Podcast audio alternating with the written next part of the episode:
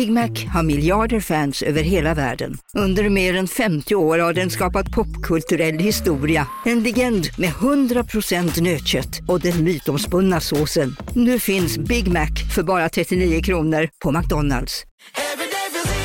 Som medlem hos Circle K är livet längs vägen extra bra. Just nu får du som ansluter dig 50 öre rabatt per liter på de tre första tankningarna och halva priset på en valfri biltvätt. Och ju mer du tankar, desto bättre rabatter får du. Välkommen till Circle K. Okej hörni, gänget. Vad är vårt motto? Nej, allt är inte alltid som du tror.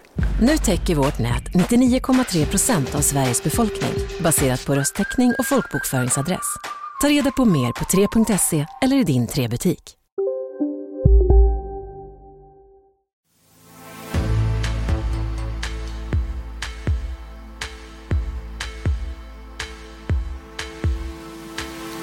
De två svenska IS-kvinnor som anhölls misstänkta för krigsförbrytelser är släppta på fri fot. Sen landade på kommunerna och det landade på socialtjänsten. Idag kom beskedet att Sverige den 29 september går in i steg 4. Publiktaken för konserter, fotbollsmatcher och bio tas bort. Och det här innebär att vi redan i slutet av denna månad kommer att kunna ha fulla salonger och läktare runt om i landet. Jag kan eh, berätta att jag inte är en kandidat till partiledare för Socialdemokraterna. Näringsminister Ibrahim Baylan meddelade i morse att han avgår vid Socialdemokraternas partikongress i november. Jag har inte så mycket nytt att säga utan det här är en process som ska ha sin gång i vårt parti. Flera storbråk har utbrutit på olika platser runt om i Lund. Två grupperingar kan kopplas till alla tre bråken. Kvinnorna som levde med och för IS. Nu är tre av dem tillbaka i Sverige. Vad händer om de inte blir dömda för krigsbrott? Regeringen släpper på nästan alla coronarestriktioner den 29 september. Är tajmingen rätt? Och ska det bli nya regler bara för ovaccinerade? Ibrahim Baylans avgång som statsråd, har det något med Magdalena Andersson och partiledarvalet att göra? Eller Cementa-affären? Och vad är egentligen en gruppering? Jag heter Staffan Dopping. Ja, nu är vi samlade igen för att bringa lite ordning i den vecka som vi har bakom oss. Och vi försöker göra det på en timme. Det tycker de flesta av vår publik är lagom och det tycker jag också. Och idag har vi en debutant igen, debutant just i det här formatet och han heter Gunnar Wetterberg och är historiker och författare och medlem i partiet Socialdemokraterna. Välkommen till veckopanelen Gunnar Wetterberg. Tack.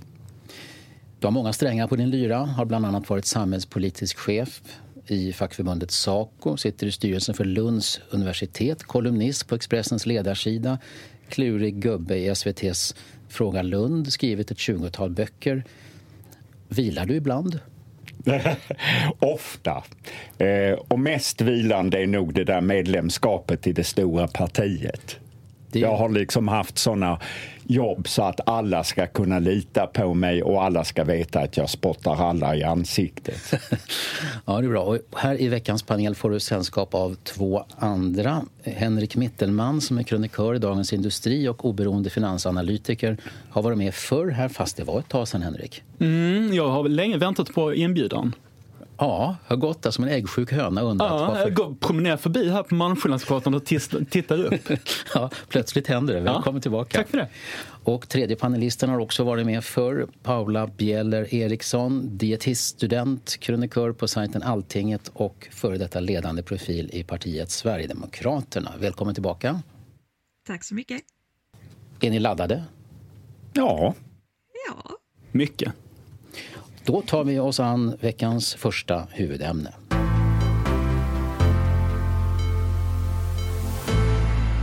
Två av de tre IS-kvinnor som anlände till Arlanda i eftermiddags var misstänkta för brott och anhållna i sin frånvaro sedan tidigare och har nu anhållits formellt.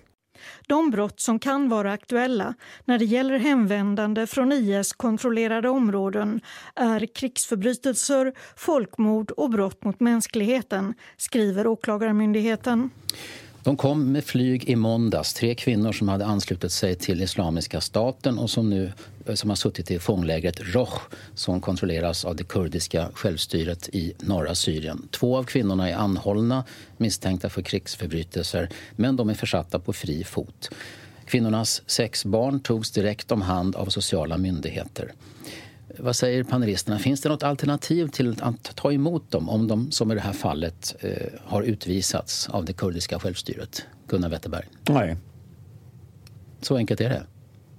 Ja, det bygger ju på internationella konventioner som vi har. Ett, eh, vad du tappade i min bakgrund är att jag är faktiskt diplomat också en gång i världen och eh, sånt här får man lära sig rätt ordentligt. Det är oaptitligt men det är bara att tugga i sig det. Paula Bjeller Eriksson. Alltså som, som läget är just nu, som lagarna är skrivna och där man inte har velat förändra någonting, så eh, stämmer ju det som Gunnar säger, att vi har ju en, en skyldighet, precis som när vi utvisar personer, att vi kräver att de länderna där de är medborgare tar emot dem, att vi också tar emot utvisare. Eh, jag oroar mig väl mycket över hur man har hanterat mottagandet här och att man inte har velat agera tidigare på att se över medborgarskapslagar till exempel. Det finns ju flera svenska kvinnor i IS-lägret i Syrien som står på tur att utvisas. Eh, enligt SVT är det på det viset. Det kan ske senare i höst eller i vinter. Eh, det här har kritiserats, det som har skett nu, av till exempel moderata politiker. Som, det är ett haveri, sa till exempel Hans Wallmark tidigare idag i utrikesutskottet och jämförde dem med de tolkarna som, som Sverige har haft hjälp av i Afghanistan, hur svårt det var att få hit dem. Eh, Henrik Mittelman, vad, vad ska Sverige göra? Ja, men de är ju trots allt medborgare. Även om man kunde önska att vi kanske hade några andra trevligare typer. Men, men nu är det väl nästa steg och det är väl att försöka säkerställa att de får sitt straff. Och det får vara slut med alla de här ursäkterna. Alla kan inte bara ha kört ambulans och varit ovetande. Men uppenbarligen är det inte så lätt med bevisningen när det handlar om krigsbrott. Eh, det kan finnas många skäl. Jag kan tänka mig att det ibland är svårt att identifiera kvinnorna också i de, i de här sammanhangen. Va? Eh, innebär inte det att det kan bli så att man kammar noll i alla försök att, att lagföra dem? Jo, men man ska göra de försöken så långt det någonsin går. Eh, och sedan så får man säga sig att eh, eh, det var väl i fjol som det infördes en eh, lagändring så att nu är samröre med den här typen av organisationer också kriminaliserat. Och det, det hjälper inte i de här kvinnornas fall. Eh, men det är i alla fall att vi eh, så småningom drar lärdomar för att det är klart att man kan inte ha eh, rättsregler som gör det möjligt att åka ner och ens köra ambulans Terrorforskaren Magnus Ranstorp har sagt till SVT att det kan bli svårigheter här. Delvis för att Sveriges lagstiftning har kommit senare än andra länders. Då. Eh, man kan inte göra det här retroaktivt. Eh, han säger också att en IS-person som kommer tillbaka hit kommer att mötas av flera olika myndigheter eh, om man återvänder. Men till slut så landar det på kommuner och socialtjänst och de är inte alltid optimalt rustade för det. Det finns inget avhopparprogram, eh, säger Ranstorp.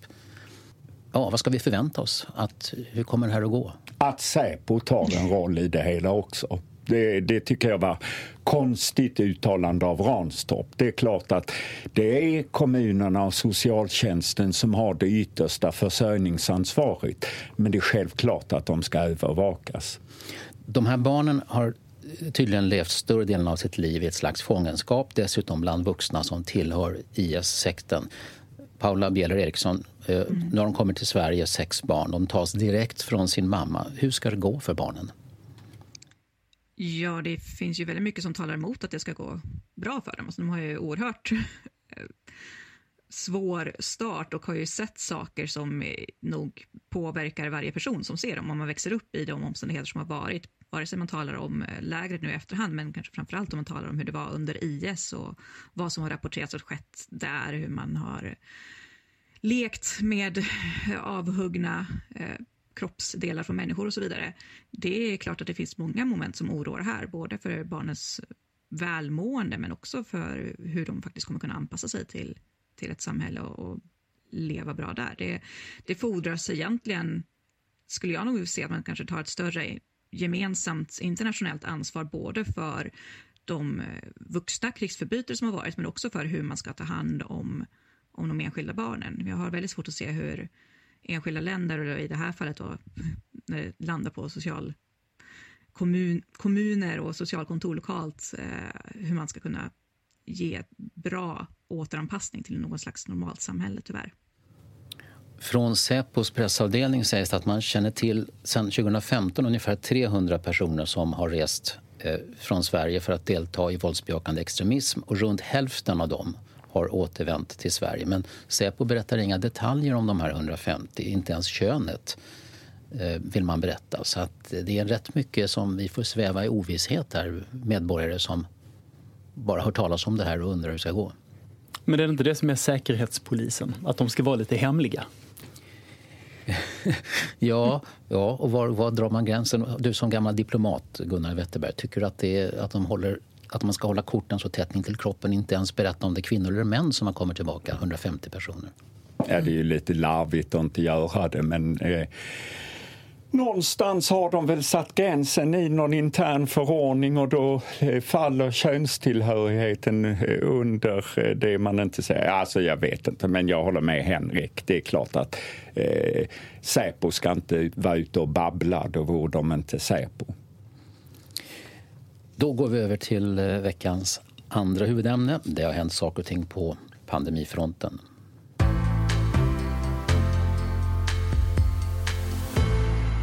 Publiktaken för konserter, fotbollsmatcher och bio tas bort. Man kommer heller inte längre råda till hemarbete och restauranger och arrangörer behöver inte ta hänsyn till avstånd eller ha begränsade öppettider. De besked vi lämnar idag innebär att vaccinerade i princip kan leva som vanligt efter den 29 september.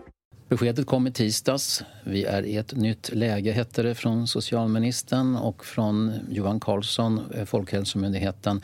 Den 29 september går Sverige in i det fjärde steget i den avveckling av restriktioner som regeringen beskrev i början av sommaren.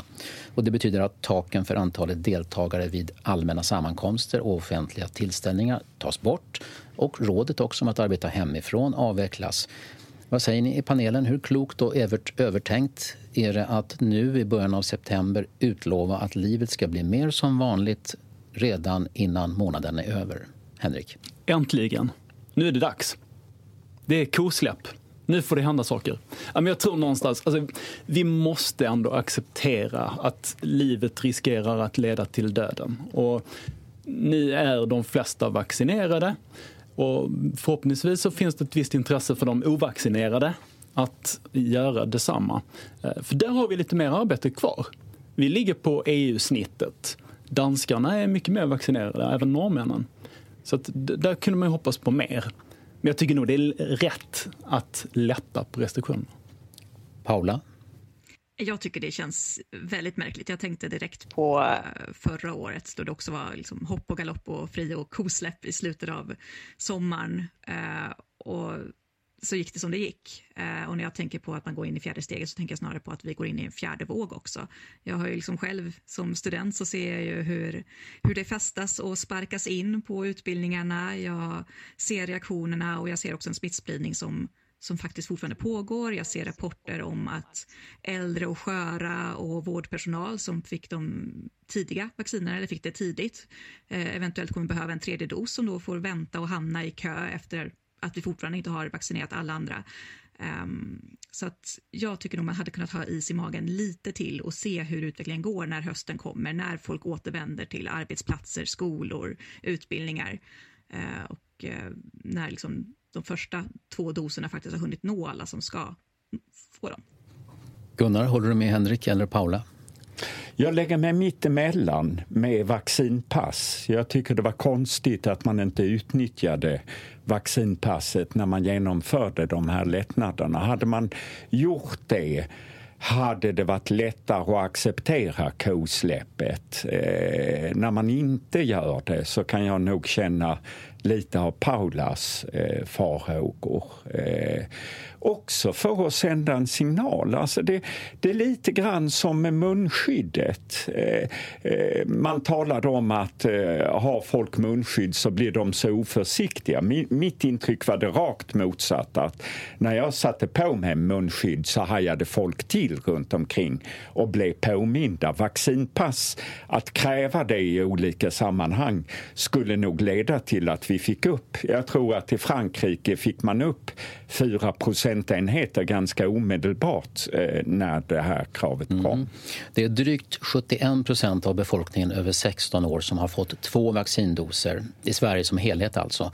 Eh, och eftersom de som är ovaccinerade löper betydligt större risk att bli sjuka och allvarligt sjuka så flaggar nu Folkhälsomyndighetens Anders Tegnell för att det kan införas särskilda råd och rekommendationer för dem.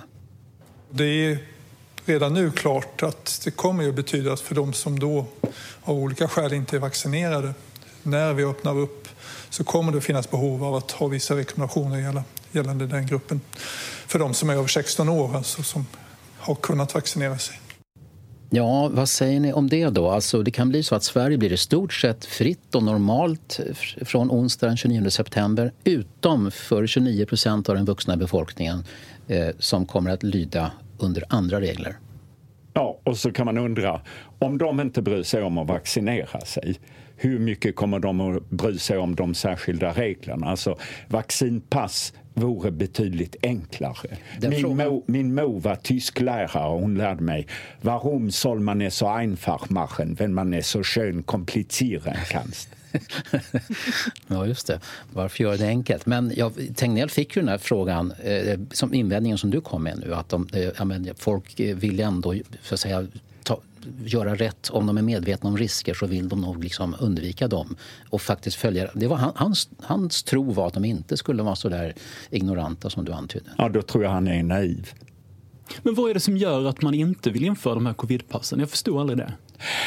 Alltså den bästa förklaringen jag har fått av några som är i nöjesbranschen det är att tydligen skulle det vara oerhört komplicerat att skaffa sig apparatur för att kolla QR-koder eh, och sådant. Eh, men då tycker jag att ja, men man kan väl nöja sig med att de får visa ja. upp sin mobil med passet. Liksom. Så att, eh, eh, eh, nej, jag tror att man har gjort det väldigt mycket svårare för sig än att ta en enkel lösning. Eh, och det kan jag bara tolka som att man är rädd för eh, vad någon slags backlash skulle bli på sociala medier.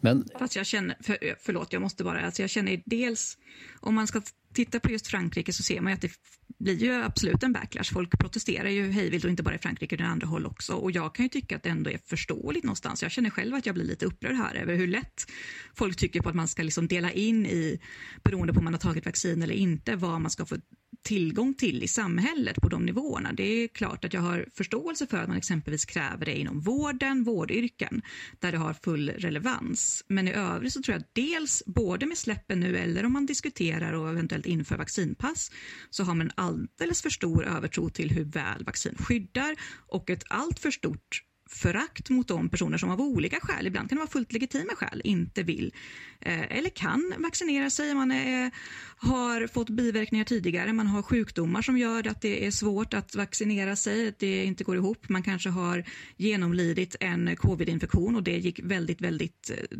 svårt den gången. Men man är säker på att man har bra skydd efter det. Det finns väldigt många olika anledningar. Det är lite av försvarare av, av de 29 procent. Alltså nu talar jag om de som har valt att inte bli vaccinerade. Inte de som inte har kunnat, utan de som har valt det. Jag tycker det är oerhört viktigt att vi ändå respekterar att man kan göra det valet. Sen har jag ju själv vaccinerat mig och jag har sett på olika studier och jag har gjort de överväganden som jag har gjort som har gjort, slutade med att jag tog vaccin. För mig kändes det ganska självklart i slutändan ändå. Men det var inte självklart från start och jag tycker man ska ha respekt för att det inte är självklart för alla och jag tror inte att man bygger ett bättre samhälle eller ett mer skyddat samhälle genom att vi ska överallt behöva börja dela in oss i om man är vaccinerad eller inte. Ska vi då också ha separata regler för om man är rökare eller inte, om man, hur mycket man tränar eller inte, vad man ska få ta, ta del av? För att just det här med smittspridningen, den sker ju högt, högt även bland vaccinerade.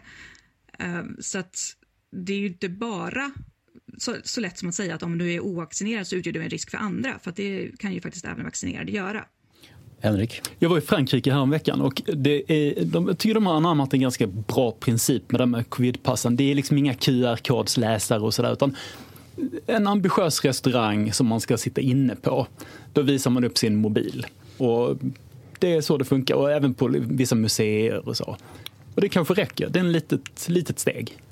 Jo, och mitt intryck av Frankrike är också, finns alltid några som gastar men tittar man på de stora talen så har folk tagit det här på ett vettigt sätt. Det är liksom det är en trist men nödvändig åtgärd som inte eliminerar smittorisken men minskar den. Det som verkligen kan leda till att covid-19-faran trycks ner mer än nu det är att få upp vaccinationstäckningen, säger Folkhälsomyndigheten och många, många andra också. Och det verkar vara speciellt åldersgruppen 30 till 39 där det är segt. där många inte vill. Eh, många talar om bättre information, nya kanaler för att övertala och uppmuntra. Vad tror panelen skulle kunna leda till en höjd vaccinationsnivå i de här samhällsgrupperna där vaccinationsgraden är låg? Men är det inte göra lite som Uppsala, skicka de där kallelserna istället för att låta folk gå in med sitt bank-id och eh, boka sig? Det kanske är lättare. Det fick vi göra här också måste jag då säga. Att jag, jag, fick mitt brev om att nu är det dags att gå in och boka efter att jag redan hade fått min första spruta.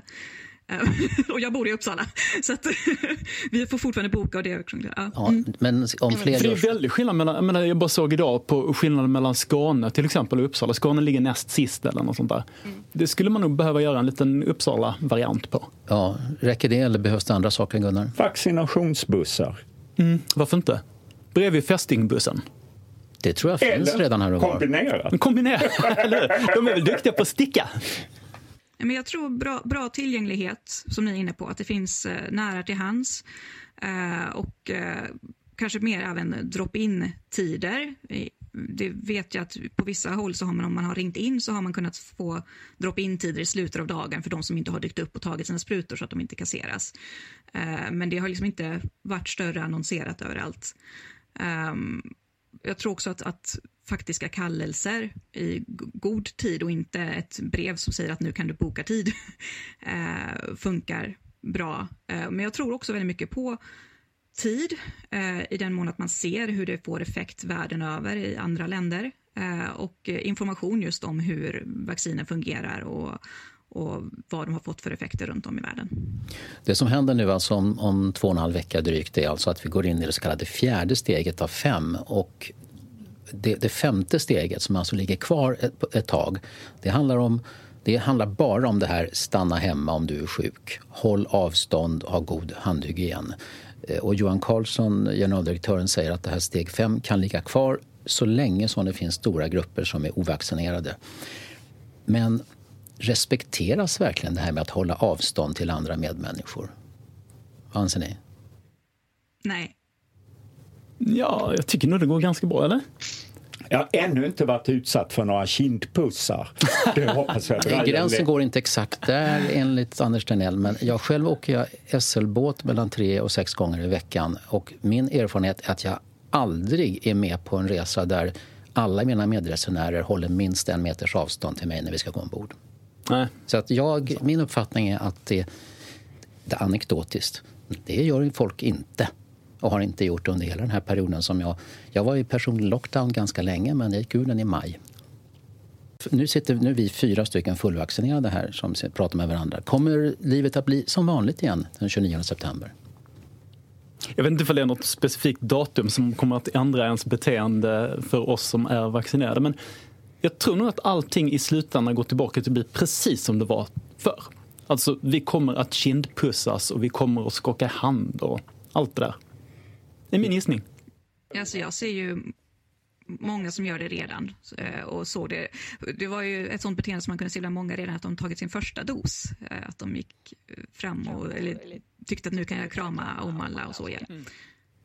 Jag tror att det här med hemarbetet kommer att dröja sig kvar rätt mycket. Det är praktiskt. Mm. Och det finns också arbetsgivare som kan tjäna på det. Alltså det eh, Jag var chef i 30 års tid och märkte hur det blev svårare och svårare att rekrytera därför att folk vill inte flytta till Stockholm. Eh, och kan man få ner den ribban en smula så vore det bra. Då går vi över till det tredje huvudämnet. Men först en påminnelse om att veckopanelen och det andra innehållet från Kvartal bygger på frivilliga bidrag från vår publik.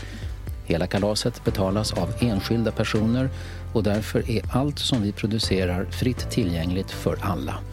Fundera på om du också kan vara eh, en av våra finansiärer. Kvartal.se gava. Näringsminister Ibrahim Baylan meddelade i morse att han avgår vid Socialdemokraternas partikongress i november. Ja, inte avgår, men att jag inte kommer kandidera till nästa riksdagsval. Och då blir det också naturligt tycker jag att när vi har ett förhoppningsvis statsministerskifte i november att jag då också att den statsministern också får möjlighet att få utse ett nytt lag som kan gå med kraft in i valrörelsen och förhoppningsvis därefter också.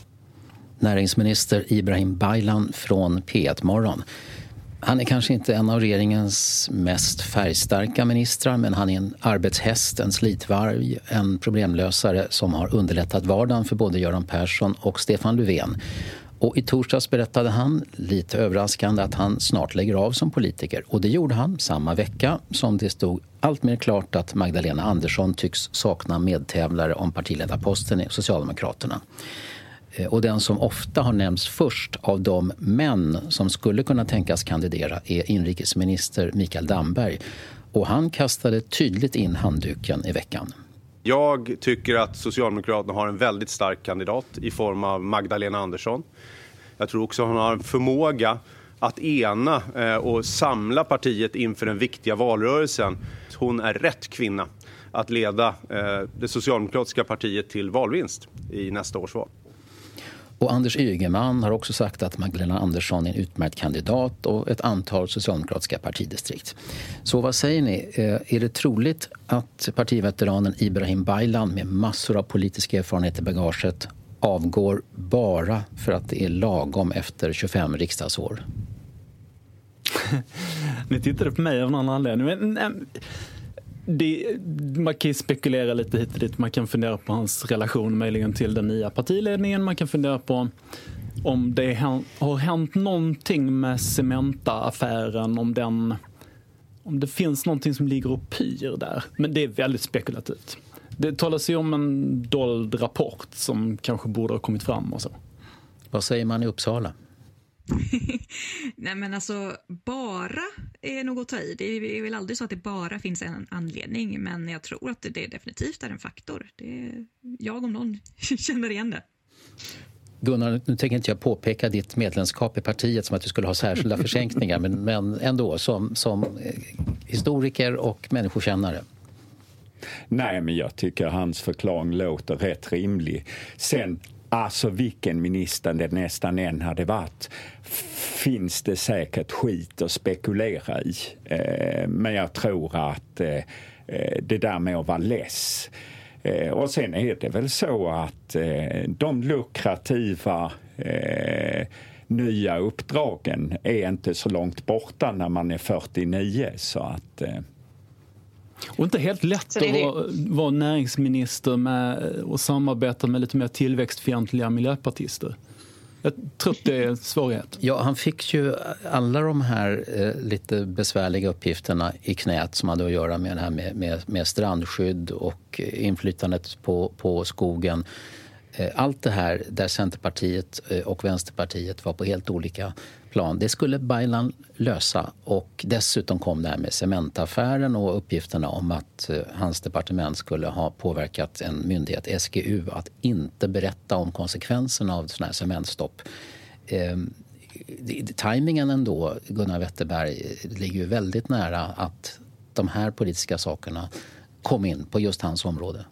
Ja, fast det är ändå så att tillträder en ny statsminister så ska det ske en ny regeringsbildning. Så mm. att eh, den tajmingen tror jag i så fall tar över. Mm. Men det är ju inte så att... Alltså hela regeringen avgår ju när statsministern avgår, men det är ju inte så att alla andra ministrar har sagt att nej, nej, nu avgår men vi också. Om du, om du ska avgå i något läge så är det rätt bra eh, att passa på när, när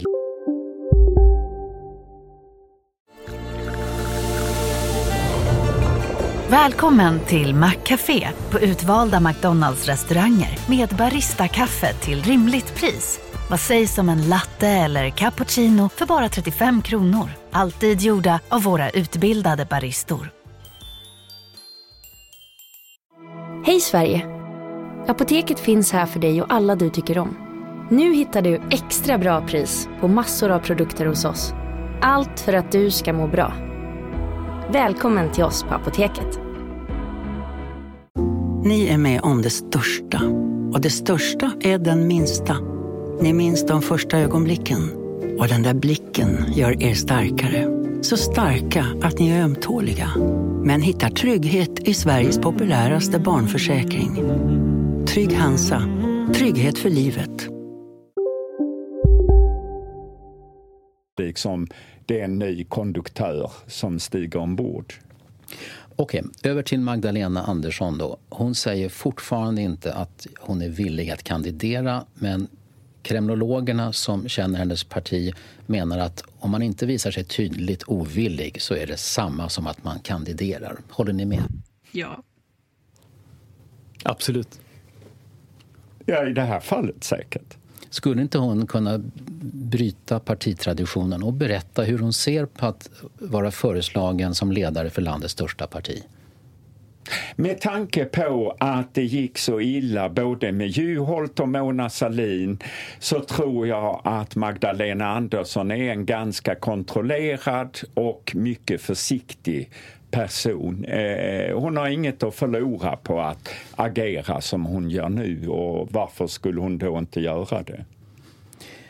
Den här veckan har hennes personliga egenskaper börjat avhandlas i det offentliga och i onsdags sände SVTs Politikbyrån ut en omtalad ordväxling i Sveriges riksdag där Magdalena Andersson slänger käft med talmannen som då var moderaten Tobias Billström. Här är det. det. Det får finansministern i så fall ta i talarstolen. Det är inte jag som deltar i debatten. Så, varsågod. Men det är en ordningsfråga. Det kan inte vara en ordningsfråga vad som framförs från talarstolen. Det, det får finansministern i så fall ta med respektive ledamot. Jag uppfattar inte någonting som bryter mot reglerna i kammaren. Nej. Varsågod. Bra. Eh, Det är bra man får glida på sanningen hur mycket som helst enligt eh, moderata talmannen. Och säkert, det är möjligt att är andra talmän också. Ni är mycket erfarnare i eh, Jag vad jag rekommenderar finansministern att inte börja käfta med talmanspresidiet. Det är inte därför finansministern är här. Varsågod. Tobias Billström i möte i riksdagen med Magdalena Andersson 2015 tror jag att det var. Och i samma SVT-program berättade nationalekonomen John Hassler som har varit ordförande i Finanspolitiska rådet om hur finansministern reagerade på en kritisk rapport från rådet. Vi blev utskällda efter noter av, av finansministern och, och mötet avslutades ganska snart med att finansministern sa att vår rapport var en mental härdsmälta från det finansretoriska rådet. Ehm, och vi hade en debriefing efter det där och alla var både förvånade och rätt eh, skakade faktiskt över hur vår rapport hade mottagits. Ja, är det bra och informativt att vi får reda på att Magdalena Andersson ibland beter sig så här eller är det en ondsint kampanj mot en kvinna som är nära att få en högre maktposition? Varsågod och tala på det ämnet. Jag tror att man skulle kunna göra ett SVT-program eh, där du hittar i princip samma sak från fem, sex mini- finansministrar tillbaka. Alltså att vara finansminister är den ensammaste och otacksammaste posten i regeringen. Det är att alltid säga nej, det är att alltid uppfatta sig vara ansatt från olika håll. Plus att man ska hantera de riktigt svåra kriserna. De som det inte går att babbla sig ur, så att säga. Så att eh, jag har jobbat åt några finansministrar eh, eh och jag tror eh, alla skulle man kunna hitta liknande anekdoter om. Och när det gäller Finanspolitiska rådet eh, så hade väl Anders Borg en syn på det som inte avviker så väldigt mycket från Magdalena Andersson. Mm. Paula? Så jag tänker lite, jag tänker lite likadant. Eh, och jag minns när hon höll eh, sitt första Almedalstal 2017 tror jag det var. Eh, så märkte jag redan då att här har vi en framtida statsministerkandidat från Socialdemokraterna. För då var hon inte där i egenskap av finansminister utan talade mer som en socialdemokrat i hög position. Och det var en helt annan Magdalena Andersson som man hörde då. Um, så att jag kan nog absolut ha förståelse för att det är snarare kopplat till finansministerposten som sådan. Uh, där har ju även jag uppfattat henne. Jag, jag minns ju det här eh, replikskiftet med talmannen. så. Uh, det cirkulerade ganska mycket även då det begav sig och jag har ju sett hur hon har agerat och, genom åren. Så. Ja, ehm. beskriv då lite grann vad du har sett. Så. Vad är din sammanfattande beskrivning? Nej, men alltså, nej, men jag hon, hon, eh, min bild är att hon är väldigt eh, mån om att ha rätt när hon har eh, fått fram någonting. Eller i alla fall att, att förmedla den bilden av att hon har rätt och att hon inte gör några misstag. Vilket ju är såklart oerhört viktigt generellt men särskilt kanske då om man har ansvar för siffror och budget och sånt. Och om det då framkommer antingen befogat eller obefogat att någon påstår, eller för fram kritik eller påstår att hon har räknat fel någonstans eh, så tar hon ganska hårt åt sig, åtminstone i den rollen. Um, så att, men om det skulle vara avskräckande så när man sänder det här, det vet jag inte. Jag såg någon intressant kommentar i något Twitterflöde om att det här är något som snarare bygger förtroende för henne som, som eh, statsministerkandidat än det motsatta. För att det är också en sån roll där man behöver så att säga ha rejält med skinn på näsan. Henrik, är det plus eller minus det som kommer fram om Andersson? Ja, men jag tänker att jag har haft sån tur i mitt liv att jag har fått moderera en massa partiledare på olika event, från vänster till höger. Och det, den gemensamma nämnaren bland många politiker är att väl, många är väldigt trevliga till skillnad från vad många andra tror. De flesta är väldigt trevliga för att politiker vill ju bli omtyckta. Och människor som vill bli omtyckta är ju ofta ganska sympatiska. Um, när jag har modererat henne, Magdalena Andersson, så mötte jag en person som inte är så intresserad av att bli omtyckt.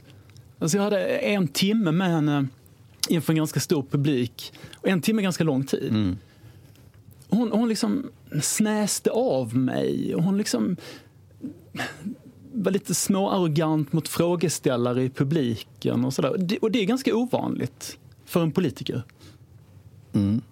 Och, och, har du kopplat ihop den där egna erfarenheten med det du har sett i offentligheten här? Och har ja, slags... jag tycker det hänger ihop. Alltså hon, hon är inte så mån om att bli omtyckt. Och det, och det, behöver, det, det, det, behöver inte vara något negativt, vad vet jag. Men det är en ovanlig egenskap för en politiker. För politiker vill ju ofta attrahera väljare på olika sätt. Ja, en sak är ju att vara finansminister. Då kanske man måste vara rätt mycket hårding och nej-sägare. Men som partiledare och statsminister, Gunnar Wetterberg, då är det liksom lite, lite bredare uppdrag. Ja, och svårare och annorlunda. Eh, eh, när Bonniers gjorde den här statsministerboxen för några år sedan eh, så fick jag skriva om Nils Edén som när man trängde djupare in i det, han var statsminister de här väldigt avgörande åren för ganska jämnt hundra år sedan vid demokratins genombrott och statsminister för den enda liberal socialdemokratiska koalitionen vi har haft. Han var tydligen en lysande statsminister och fick väldigt olika människor att hålla ihop. Han var en urusel partiledare så att hans parti nästan försvann när han var partiledare. Eh, men som historiker kan man tycka att det är en väldigt sympatisk figur att stöta på. Men du, ser du någon, alltså att det lyfts fram olika sidor av en person som är nära att bli partiledare och statsminister? Eh, är det naturligt att även sånt som talar emot den personen kommer fram eller är det här obehagligt kampanjande som... som... Nej, men det är väl bra att det kommer fram. Eh, så, så eh, de som då ändå väljer henne kan inte säga att de inte visste. Jag tänker också att i det parlamentariska läge vi är när liksom Löfven med, ja, knappt lyckats bli vald till statsminister flera gånger så kanske det är extra relevant även och intressant all, allmänt att eh, se över vad har hon för möjligheter att samarbeta med andra. Hur, hur kommer samarbetet med vänstern och eh, Centerpartiet gå nu om, om det blir hon som tar över? I veckan så var Centerledaren Annie Lööf gäst i premiären för 30 minuter som Anders Holmberg. Ett, ett program som vi gärna följer, vi, vi, de flesta av oss på Kvartal. Och Annie Lööf fick ju frågan om relationen till Andersson som enligt rykten är riktigt dålig. Eh, såg ni det där och eh, känns det helt övertygande när Annie Lööf nästan väser fram att det är en utmärkt relation som de båda har? Alltså det var så uppenbar lögn av Annie Lööf. Det säger du? Det är klart det var. Man, man, hon är ju duktig på att förmedla liksom olika budskap som kanske inte alltid stämmer överens med verkligheten. Men hon, hon äh, i det här fallet så var det ju... Det, det hade varit lättare om hon bara sa att vi, vi, vi kommer nog kunna ha ett fungerande samarbete men, men vi har haft vissa problem. Mm. Det är väl mänskligt, det är väl inget konstigt med det. Men då hade hon ju fått följdfrågor. Vilka då problem? Jo, men då kanske man kan säga något konkret då. Det är ett elände med strandskyddet, vad vet jag? Paula, såg du det här? Eh, inte just det, men jag har sett motsvarande på andra håll. Så, och jag, och jag alltså det, tycker också att det är väl ganska uppenbart att det har funnits eh, brister i hur väl de har lyckats samarbeta. Um, men jag tycker också att det är ganska uppenbart att eh, Annie Lööf är beredd att göra nästan vad som helst för att eh, Socialdemokraterna ska fortsätta ha regeringsmakten efter partiledarbyte. Gunnar, blir det någon politisk skillnad eh, om Magdalena Andersson är den som leder Socialdemokraterna efter de här åren med Stefan Löfven? Ja, möjligen i i alla fall deras attityd att eh, Stefan Löfven är så präglad av livet i förhandlingsvärlden som jag också prövade på eh, en gång.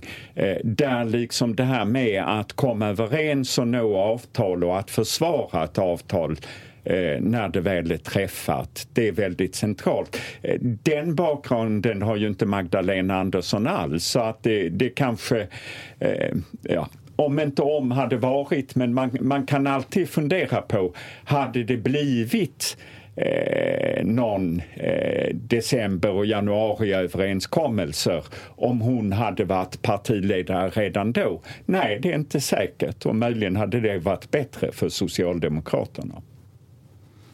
Fortsättning följer. Eh, vi kan tala lite grann om de här budgetnyheterna som har kommit fram också under veckan. Om, om höjt tak i sjukpenningen och eh, satsningar på jobbpolitik. Flera sådana här... Budget kom förr i tiden i nådiga luntan från finansministern på en viss dag, en viss tidpunkt. Nu så pytsas det ut hela tiden. Eh, Henrik, har du, har du fångats av något intressant i just de här budgetläckagen eller budgetpressträffarna? Men det är väl mer att man skulle önska kanske eh, någon form av återgång till den gamla arbetslinjen. Att det ska vara relativt sett bättre att jobba än att inte göra det. Sen, sen är det naturligtvis väldigt eh, önskvärt för, för folk som är sjuka eller som på annat sätt inte är på arbetsmarknaden att, eh, att få mer pengar i plånboken. Men, men jag tror för Sverige så skulle det vara ganska önskvärt om vi också kunde få ned skatterna på, för folk som jobbar. Och nu har ju eh, nuvarande finansministern faktiskt berättat att nu blir det skattesänkningar för, för typ vanligt folk. En pizza och en stor stark eller någonting. Mm. Ja, jag jag tänkte också på just de där skattesänkningar för vanligt folk. Om man gick in och läste sen om vilka det var så var det väldigt mycket just för arbetslösa eller, mm. eller sjuka. Eh, olika bidrag som får liksom, skattesänkningar i andra änden. Um, så att, och det kan man ju tycka mycket om. Det jag reagerar mest på annars ut, utöver det, det är ju att det är uppenbara flörtar med Vänsterpartiets kravlista. Eh, man kan liksom ticka av ett efter ett. Men det här krävde Vänsterpartiet. Men nu har de med den, den saken i budgeten också. Nu har de med den också. Det är ju, man vill göra det så svårt som möjligt för Vänsterpartiet att, att fälla budgeten. Gunnar?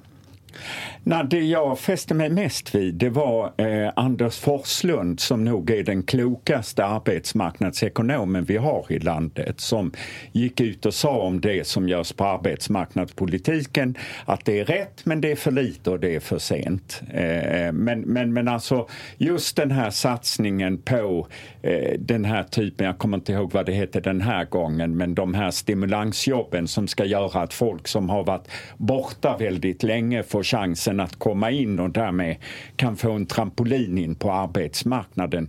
Sånt är väldigt viktigt och det är mycket viktigare än det här lite tramsiga att påstå att det skulle bli så mycket jobb av de här eh, skattesänkningarna. Nej. Det är ju bara centerfjäsk liksom. Nu går vi in på en väldigt konkret händelse som skedde i måndags.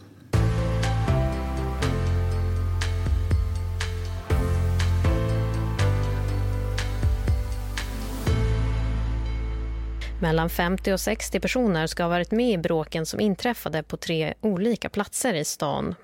Det handlar om två olika grupperingar som drabbat samman, men mer vill polisen inte säga.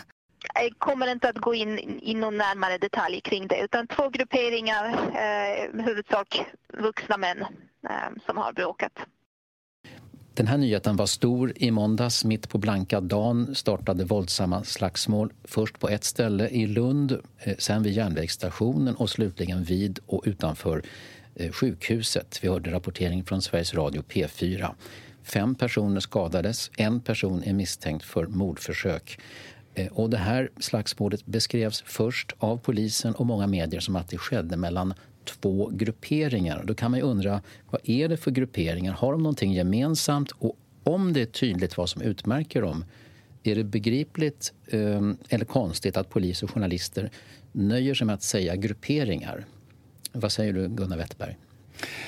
Men om jag har fattat de pressetiska reglerna rätt så är det att det ska vara ganska grova grejer innan man går ut och namnger eh, de som är inblandade. Namnger? Ja, men nu talade vi här så att säga jo, om men, men alltså grupper. det finns ju en glidande skala.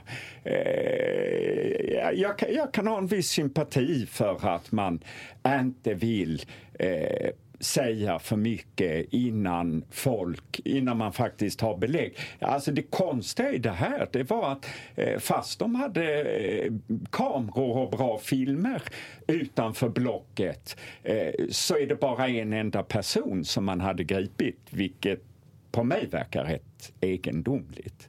Paula Bjeller Eriksson, vad säger du om, mm. är det bra att veta att det är grupperingar och sen så kan vi nöja oss med det? Alltså nu har det väl i och för sig stått i artiklar efteråt att det handlar om släktfejder och så, att det är kända sedan tidigare. Så, så, så småningom uh, så har det beskrivits precis. att det är släkt, två släkter, två familjer har det sagts. Ja. Men, men, i början så är det grupperingar och frågan är, jag är den här frågan om det helt enkelt inte är intressant och relevant eh, att beskriva eh, vad det är för grupperingar då.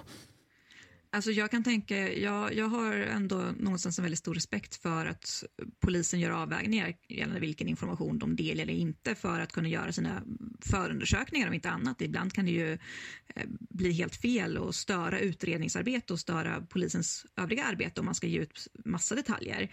Eh, sen så har jag också full förståelse och respekt för att det finns ett allmänintresse, att medier vill gräva i det och att det ofta går att hitta information snabbare på diverse nätforum eh, än vad polisen delger. Jag tycker personligen inte att det är ett jätteproblem. Jag skulle tycka att det var problematiskt om man så att säga höll fast vid det och, och ville ge alternativa eller väldigt vaga beskrivningar även långt efter det att utredningar avslutats så att man faktiskt börjar få en, en, tydlig och klar bild över vad som sker. Men att i ett inledande ske, skede eh, som polis vara väldigt knapphändig med information utåt, det tycker jag ändå att man får ha full förståelse för. Henrik Mittelman? Mm, alltså man kan ju ha förståelse för de pressetiska övervägandena men det är också trist ifall vanliga intresserade medborgare måste söka sig till andra forum för att komma fram till att det är två klaner. Så att mot den bakgrunden så kanske det liksom ändå rättfärdigar att man skriver om de här sakerna på ett mer tydligt sätt än att tala om grupperingar. Jag tänker, om men det, hade... gör man ju ja, ja, men, men, ja, ja, exakt. Menar, alltså, efter ett par dagar gjorde man det. Sydsvenskan ja. har skrivit väldigt ja. mycket nu om det här eh, och bevakat det på ett alldeles utmärkt sätt. Men säg att om vi har kännedom, om vi vet, både polis och allmänhet och journalister vet vad det är för några. Ja, men det är det jag menar. Om det, alltså. säg till exempel att grupperingarna skulle vara skomakare på ena sidan och förskollärare som hade drabbats samman. Aldrig, om, det, om, man fick reda på det, skulle man då säga eh, polis och journalister att det finns ingen anledning att betona att alla på ena sidan är förskollärare och alla andra var skomakare för att det är inte viktigt och vi vill inte liksom gå för långt i detaljer här. Skulle man säga så? Nej, men alltså när det väl när man väl vet det. Men det, det, har man ju gjort nu. Så att, nej, ja. ja, fast det var väl media som tvingade... Alltså, det, det kom, från början så blev det ju den här beskrivningen som du säger Staffan, det här med olika grupperingar. Ja, ni hörde ju polisen sa ja, här, nej vi vill inte gå ut med några detaljer. Nej, då, det är två vuxna män, man betonade att det var män. Mm. Och de här pressetiska reglerna som du talade om Gunnar, där står det att om inte namn anges man inte ska identifiera personer så, så undvik också information om kön, ålder, yrke okay. och så vidare. Mm. Så att det, i princip ska det vara väldigt, väldigt diffust om man nu skulle bokstavsfölja den där principen. Men bland, blandar man inte ihop nu pressetiska reglerna med vad polisen går ut med och inte? För att, så, som ni själva sagt, att det är, pressen har ju tryckt på för att få mer information. Eh, och, och, det är ju bra i så fall. Och det är också bra att det finns mer information när det väl så att säga, finns att tillgå. Men jag tycker ändå att Eh, det, och det är samma sak om man går över på liksom signalementsbeskrivningar och sånt där. Att ibland är det definitivt relevant och ibland så kan det försvåra utredningsarbete eh, genom att vittnesmål och berättelser kan påverkas av vad de har hört eh, eller läst beskrivet i media och på annat håll tidigare. Eh, jag tycker ändå att det är inte särskilt förvånande att en polismyndighet och pressansvariga hos polisen till en början har väldigt knapphändig information och sen delger mer efter mer vart efter utredningen och situationen lugnar sig så att de är, är trygga med att den information de, de delger kommer inte påverka arbetet. Mm. Tack så mycket för alla dessa intressanta eh, aspekter på det här. Nu så är det dags för er att eh, leverera era egna spaningar på vad som har hänt i veckan som inte vi har tagit upp nu kanske, nämligen veckans person eller veckans ord. Har ni förberett det? Mm. Eh, debutanten Gunnar Wetterberg kan få börja. Alltså i morse var jag väldigt frestad att säga miau. Eh, men jag kör nog ändå Olaf Scholz. Mm, nu är vi alltså i Tyskland. Ja. Och varför är han veckans person? Därför att han tydligen eh, har gjort en ganska stark valrörelse och eh, det eh, talas ju om att han skulle ha möjligheter att bli nästa förbundskansler. Och, eh, nu är inte jag någon expert på tysk politik men ser man det eh, på ett väldigt lekmannamässigt sätt så, så vore det väl det bästa som kunde hända oss så att säga. Har, har, du liksom noterat hans profil och egenskaper apropå det vi pratade om förut eh, som, som gör att han nu har trängt fram på det här viset och eh, blivit så stark? Ja, alltså han har intagit någon slags ganska konsekvent mittenposition i den tyska socialdemokratin vilket gjorde att han förlorade partiledarvalet därför att där fanns det eh, vänsterfly som, som ville bryta. Eh, dessutom så finns det sådana här pikanta små detaljer. Han är född i Osnabrück där 30-åriga eh, eh, kriget avslutades med en fred eh, och svenskar var nere och förhandlade. Och han bor i Altona i Hamburg som är en gammal dansk stad. Så att eh, det är små eh, trevliga nordiska vibbar kring det. Tack för det. Paula, vad har du? Mm. Jag kommer citera Nooshi Dadgostar eh, med “Staten måste göra comeback” som hon sa i, jag tror det var Expressen och Helena Gissén som intervjuade henne. Um, och det tycker jag är talande dels för att min första tanke när jag såg citatet staten måste göra comeback var att det har jag hört kanske mer från högerhåll de senaste åren och med tydligt fokus på att eh, starkare statliga tag mot uh, terrorister, mot kriminella uh, och så vidare. Um, men också för att det är ju ett väldigt tydligt vänster Eh, citat och det är väl kanske lite bådande om, om vad som väntar om, om Vänsterpartiet fortsätter att eh, trycka väldigt hårt på sin roll och att kräva igenom sina saker. Hur, hur mycket makt hur mycket comeback, hur stark stat ska vi ha i förhållande både till decentralisering och till eh, den e enskilda individen i vårt land. Och det går ju inte att ignorera att Vänsterpartiet är sugna på att nyttja sin position allt mer. Nooshi Dadgostar är väl det roligaste som har hänt i svensk politik under det senaste året. Så. Ja, absolut. Mm. Och Henrik? Jag tänker på 9-11, 20 eh, år sedan denna fruktansvärda tragedi. Och hur det har påverkat oss. Både naturligtvis att kriget mot terrorismen har fortsatt och vi har eh, Afghanistan-debaclet. Men också att det var liksom slutet på någon form av oskyldig eller väldigt optimistisk period. Eh, jag vet inte om det är bara för att jag råkar vara i den åldern vid en viss tidpunkt, men vi hade liksom Berlinmurens fall 12-13 eh, år tidigare. Internet kom och med internet trodde en väldigt naiv ung Henrik Mittelman att då kommer ju alla, nu är det liksom tid för demokrati överallt och nu kommer mm. sanningarna fram och allt det där. Mm. Och sen kommer den här fruktansvärda, eh, det här fruktansvärda terrordådet och raserar en hel del av detta. Mm. Har ni några reflektioner på just 11 september, ni andra, Paula och Gunnar? Det är klart man har tänkt tillbaka på ja, hur lång tid som har gått, vad man gjorde. Jag gick ju i skolan då, jag minns ju man kom liksom hem och eh, hittade föräldrarna som jobbar hemifrån då, eh, framför tvn. Eh, och jag minns inte om det var precis innan det andra planet flög in eller om det var precis innan eh, tornen började rasa och sådär. Men det var ju liksom, Eh, jag såg ju minst ett torn falla ihop och eh, hade ju också någon vän i skolan som vars pappa var pilot som var där borta just då. Eh, som såklart var väldigt orolig i några dagar innan man hörde eh, reda ut Både, hon fick ju kontakt med sin far då, men med liksom bekanta och så. Um, så att, det är klart man tänker mycket på vad som har hänt, men det har ju, ja, det är ju en stor del av mitt liv, två, två tredjedelar nästan, så att, eh, efter det, så det har ju påverkat under lång tid och mycket. Det är Ett normalläge för mig.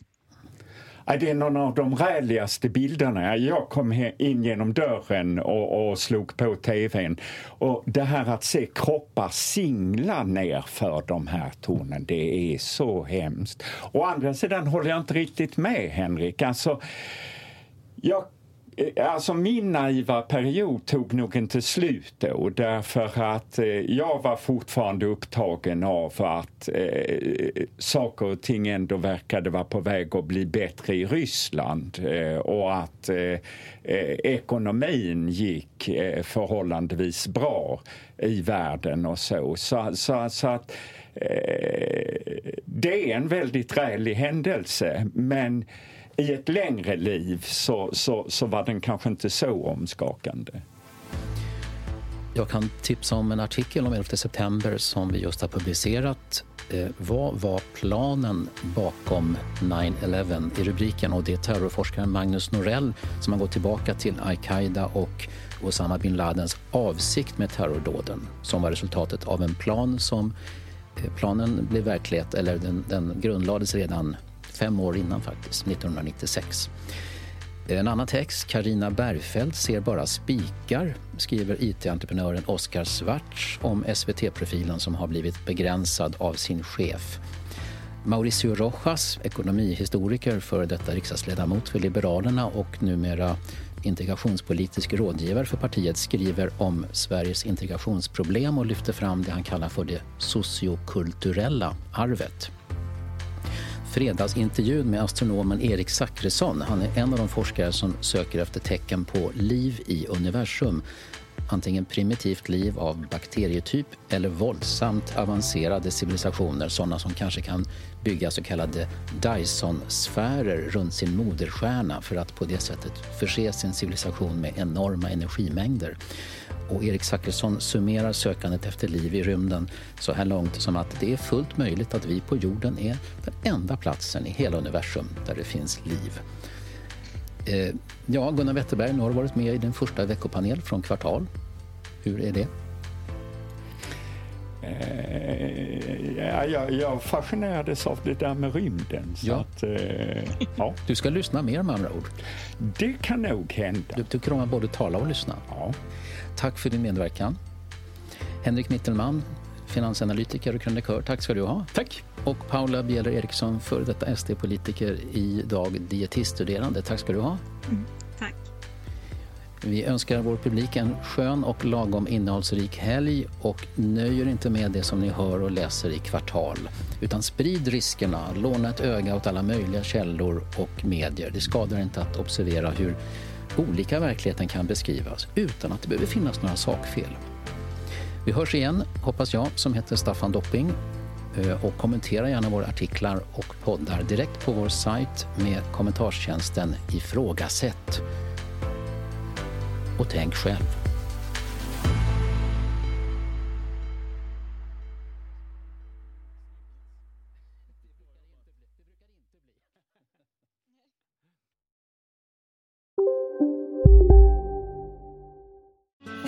Susanne Axel här. När du gör som jag och listar dig på en av Krys vårdcentraler får du en fast läkarkontakt som kan din sjukdomshistoria.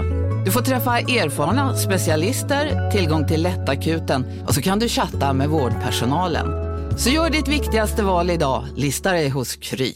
Välkommen till Maccafé på utvalda McDonalds restauranger med Baristakaffe till rimligt pris.